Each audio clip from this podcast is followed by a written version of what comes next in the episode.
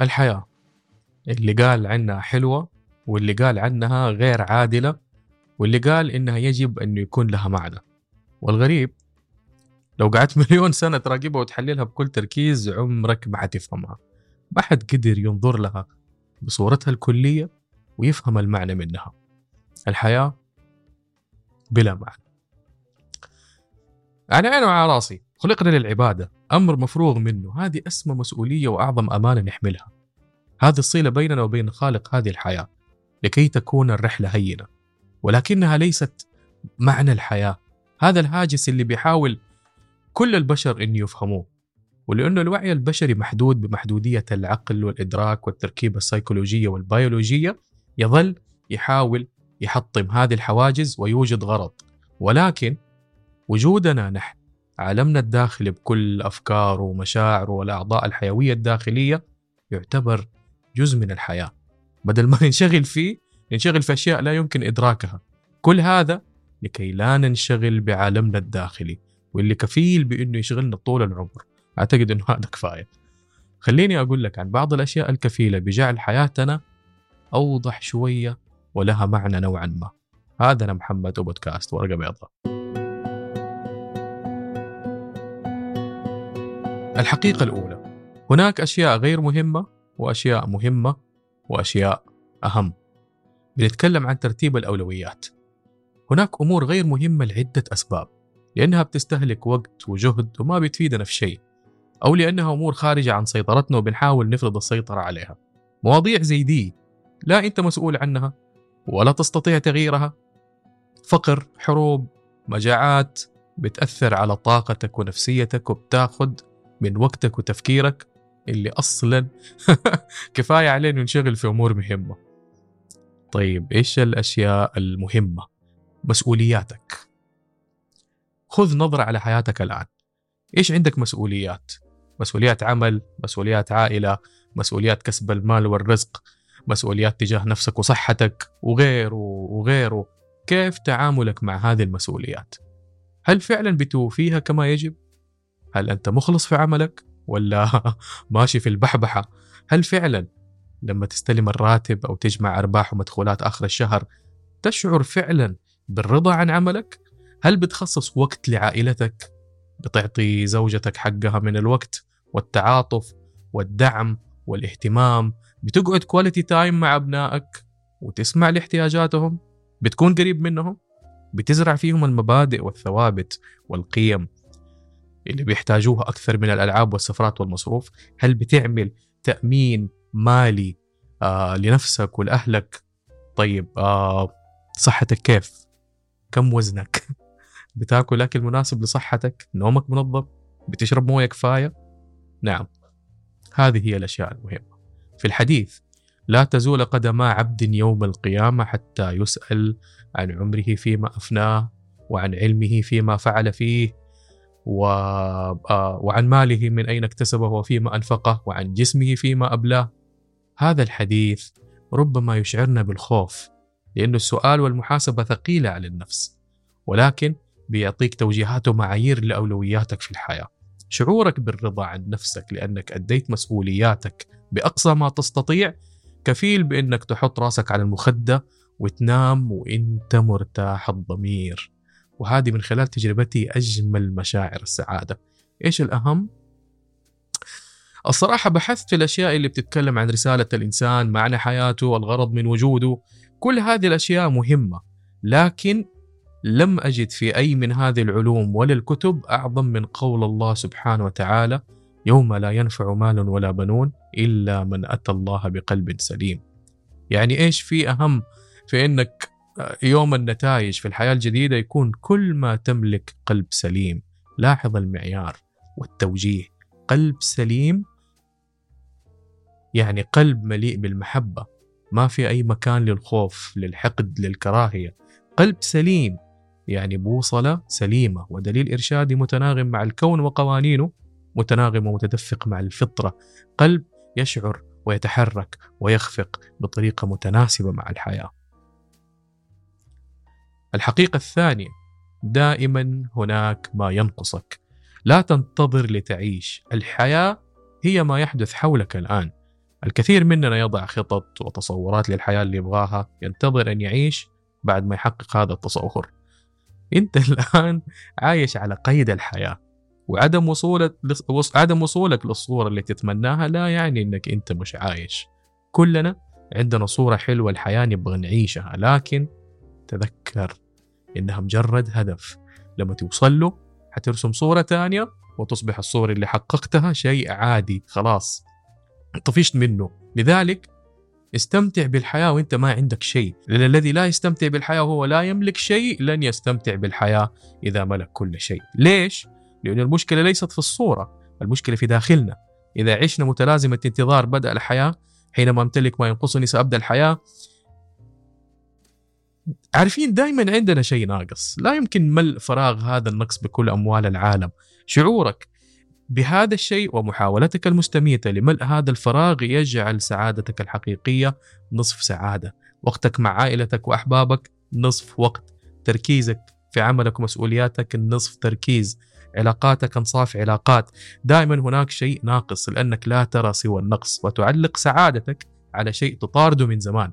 لو عندي كذا كان صار سعيد، لو كان عندي كذا كان مدري إيش، لو لو لو ولن تبقى سعيد ولن تبقى مرتاح إلا إذا تحققت هذه اللو. بدون هذه اللو أنت تشعر بعدم الرضا، وبالتالي ما عندك المزاج الصافي والطاقة الكاملة لتعيش الحياة بعلاقتك الحالية، بعملك الحالي، برصيدك البنك الحالي.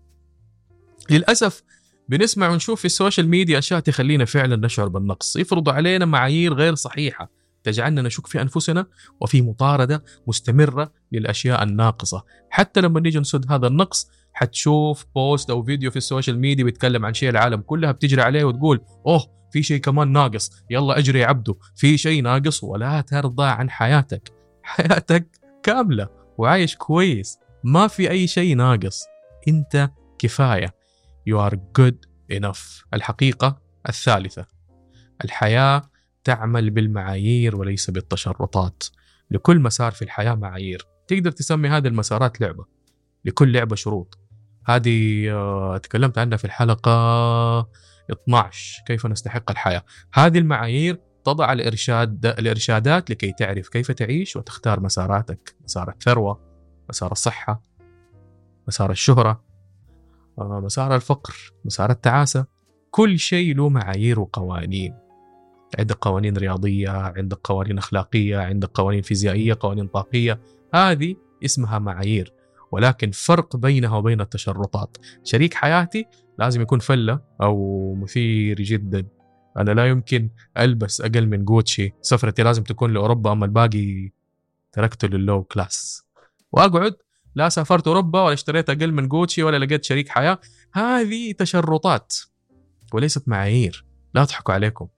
الحياة مستمرة في المسير وانت تقعد واقف تستنى تشرطاتك تتحقق، وإذا ما تحققت تشعر بالتعاسة وعدم الرضا، أو تشعر أنك دون الآخرين.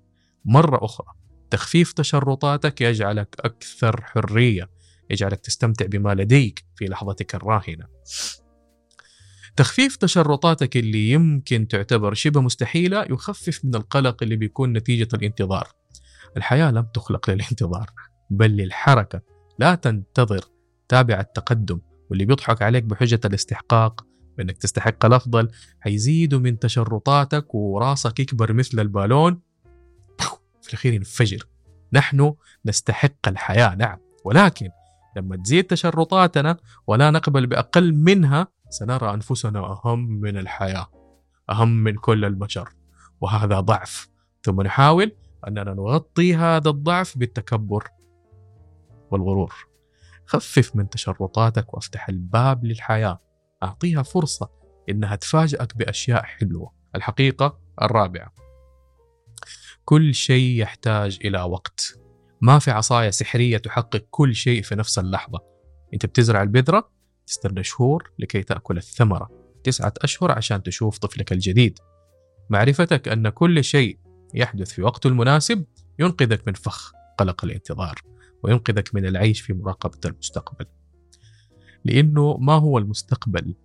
شيء لم يحدث بعد، ولا يزال فكرة في رأس واحد من الناس. معرفتك أن كل شيء يحدث في وقته المناسب يخليك تضع أهداف يخليك تضع أهدافك في مرتبة أدنى من الحياة، لأنه الحياة هي الأهم، الاستغراق في الحياة هو الأهم. وهذا لا يعني في كل يوم حفلة وكل يوم هيصة، بل حياتك الداخلية، إحساسك بالوقت الجميل مع عائلتك وأحبابك، إحساسك بالحياة داخلك وانتباهك لنفسك واحتياجاتك النفسية والعاطفية، هوسك بانتظار تحقيق أهدافك الآن يخليك تعتقد أن أهدافك أهم من الحياة.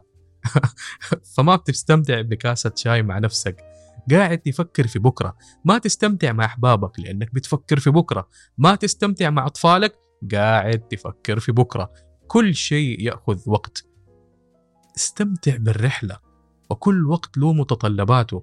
لا تتوقع أنك تصير ما شاء الله مدرك الحياة وفاهمها وإنت لسه عمرك خمسة وعشرين، ولا تتزوج عمرك سبع سنين، أو تصل لمرحلة حك... مرحلة حكمة ناضجة وإنت عمرك ثلاثين. كل شيء يأخذ وقت، فعيش وقتك ومرحلتك بكل حلاوتها وتفاهتها. الحقيقة الخامسة، المقارنات غير عادلة. دائما دائما هناك ما هو أفضل. أفضل، في ناس أحلى منك، وفي ناس أغنى منك، وفي ناس آبائهم وأمهاتهم عظيمين جدا وربوهم تربية صحيحة. بالمقابل هناك ناس لديهم ألف مرض وألف إعاقة وما هم لاقين يأكلوا وعايشين في حروب. ليست مهمتنا أن نكون أفضل. لا يضحكوا عليكم في السوشيال ميديا. ستعيش في ركض وراء حياة لم تعتقد أنها لم تبدأ بعد. مهمتك أن لا تستمع لهذا الضجيج وتكون أنت فقط. مقارنة نفسك بالآخرين ربما تشبع عندك الحس بالانتماء أو ربما التفوق، ولكن حتخليك إنسان لا يشبع. أنا جربت ال... جربت الشيء ده. حتدور في حلقة لا تنتهي من عدم الرضا، ويصير شغلك الشاغل ماذا يقول عنك الناس، ولكن ماذا تقول روحك عنك مو مهم. طبعا آخر شيء هيهمك رأيك أنت. عارف ليه؟ لأنه في الداخل حاسس إنه مالك أي قيمة، فرأيك تصفيه. الحقيقة السادسة، الحياة حق التجارب. هو الذي جعل لكم الأرض ذلولا فامشوا في مناكبها وكلوا من رزقه. يعني إيش ذلولا؟ يعني مسخرة، يعني كل طرقاتها وسهولها وجبالها سهلة للبشر، مسخرة لنا، فلماذا لا تجرب كل شيء؟ م? روح، سافر، جرب تاكل شوربة تعابين في بالي، جرب تقعد في الليل تحت صخرة في الصحاري السعودية، روح أسمع من حكيم هندي، روح أتعلم تايتشي في الصين، روح أتعلم تروض أحصنة في تكساس. لماذا تحبس نفسك في أربع جدران؟ جيب من دجاج كم نفر وكل مع عمال النظافة واسمع قصصهم، قصص أطفالهم اللي تاركينهم في بلدهم. غير تخصصك، أقرأ رواية أطفال يمكن تلاقي رسالة تحتاجها، جرب تقعد مع أطفال وتتكلم زيهم، جرب أشياء تخاف منها أو ترفضها. الحياة قائمة على الحركة للأمام. هل سمعت عن شخص بعد ثلاثين سنة رجع عمره عشر سنين؟ هم؟ هل سمعت عن شخص صار الأكل يتعب ورجع يشرب حليب أمه؟ حياتك تتحرك نحو الأمام، نحو النضج والحكمة والنمو والتطور. والحكمة لا تأتي دون التجارب. التجارب هي ما تجعلنا نقترب من أنفسنا ونقترب من أهم معرفة في الحياة، معرفة النفس. الحقيقة السابعة، الرغبات وجدت لتكون متزن وليست لتكون متهور. الرغبة فطرة بشرية، ترغب في الأكل لما تجوع، ترغب في العمل حينما تحتاج تحقيق ذاتك أو تحتاج فلوس. لا يدفعنا سوى الرغبة والاحتياج، والرغبات في أغلبها صحيحة وليست خاطئة. في مشكلة إنك ترغب تأكل؟ لا، ولكن إذا لم نكبح جماح الرغبة هتصير دب وتظهر أمراض. نفسك تروح الجيم بس ترغب الآن إنك ترتاح، من حقك ترتاح، ولكن إذا لم تكبح جماح هذه الرغبة هتفضل طول عمرك كسلان. الرغبة تخبرك أنك تحتاج الآن شيء، ولكن مو شرط تلبي الرغبة الآن. الأهم أنك تسأل، هل تحقيق الرغبة الآن قد يكون على حساب شيء آخر أهم؟ لديك رغبة في التعبير عن غضبك تجاه صديقك، ولكن ما هو الوقت المناسب الآن، لأنك حتجيب العيد وحتقلب مضاربة. إدارة الرغبة يمكن تخليك تتنكد وما تحصل على هرمون الدوبامين اللي تحتاجه عشان تكون في مود كويس، ولكن ترفع عندك قوة الإرادة وقوة الانضباط، القوتين اللي تحتاجها عشان تعيش الحياة بقوة وحكمة. وإدارة الرغبة بالشكل, بالشكل المتوازن. إدارة الرغبة بالشكل المتوازن يؤثر على جودة الحياة بشكل عام. كل اللي أخذوا نصيب جيد في الحياة، الحكماء، القادة، المشهورين، المخترعين، آه، الناجحين في مجالاتهم، كان عندهم إدارة جيدة للرغبات. تلبية الرغبة الآن الآن هيعطيك متعة لحظية، ولكن يمكن يكون على حساب طمأنينة وراحة بكرة. مرة أخرى، التوازن ما بين الهوس وفقدان الرغبة. لا تجعل تلبية رغباتك تكون مهووس، ولا تكبحها بشكل مبالغ فيه فتصير قاسي وجاف. الحقيقة الثامنة، الحياة مؤقتة وليست كاملة. لا تقع في فخ الكمال، اسمح للنمو أن يأخذ مجراه الطبيعي في حياتك. النمو هيعلمك بشكل أقسى إذا ادعيت الكمال. المتنمرين كثير، المدراء اللي يلوموك على كل تقصير، عد واغلط. شريك الحياة الساخط موجود. الآباء أبنائهم على كيفهم، ما لهم عدد. أنت لست هنا لترضيهم، أنت هنا تتعلم وتنمو. حتتعلم كيف تكون لبيس وشيك، حتتعلم إنك تتقن في عملك، حتتعلم تتعامل مع الناس. اللي خلى الطفل يمشي الطيحات اللي طاحه وهو بيقوم وبيبدأ يستكشف قدرات أقدامه. فارتاح، لقد خلقنا الإنسان في أحسن تقويم. كفاية ربي شايفك كده، أما الباقي خليه يولي. الحياة أسهل مما نعتقد وأكثر تعقيدا مما نعتقد. الحياة تستحق أن تعاش وفق قوانينها وحقائقها. نحتاج الرجوع للأبجديات والإرشادات الإلهية. أي جهاز جديد تشتريه مع معاه مانيوال أو دليل مستخدم. اللي صنع الحياة أنزل هذا المانيوال، أقرأه. وفي ناس كمان عندهم خبرة جيدة لشرح هذا المانيوال، أقعد معاهم وعيش. أنت هنا لتعيش، ولا لتقف وتنتظر حياة من صنع الأوهام والمخاوف. كان معكم محمد وبودكاست ورقة بيضاء. شكرا.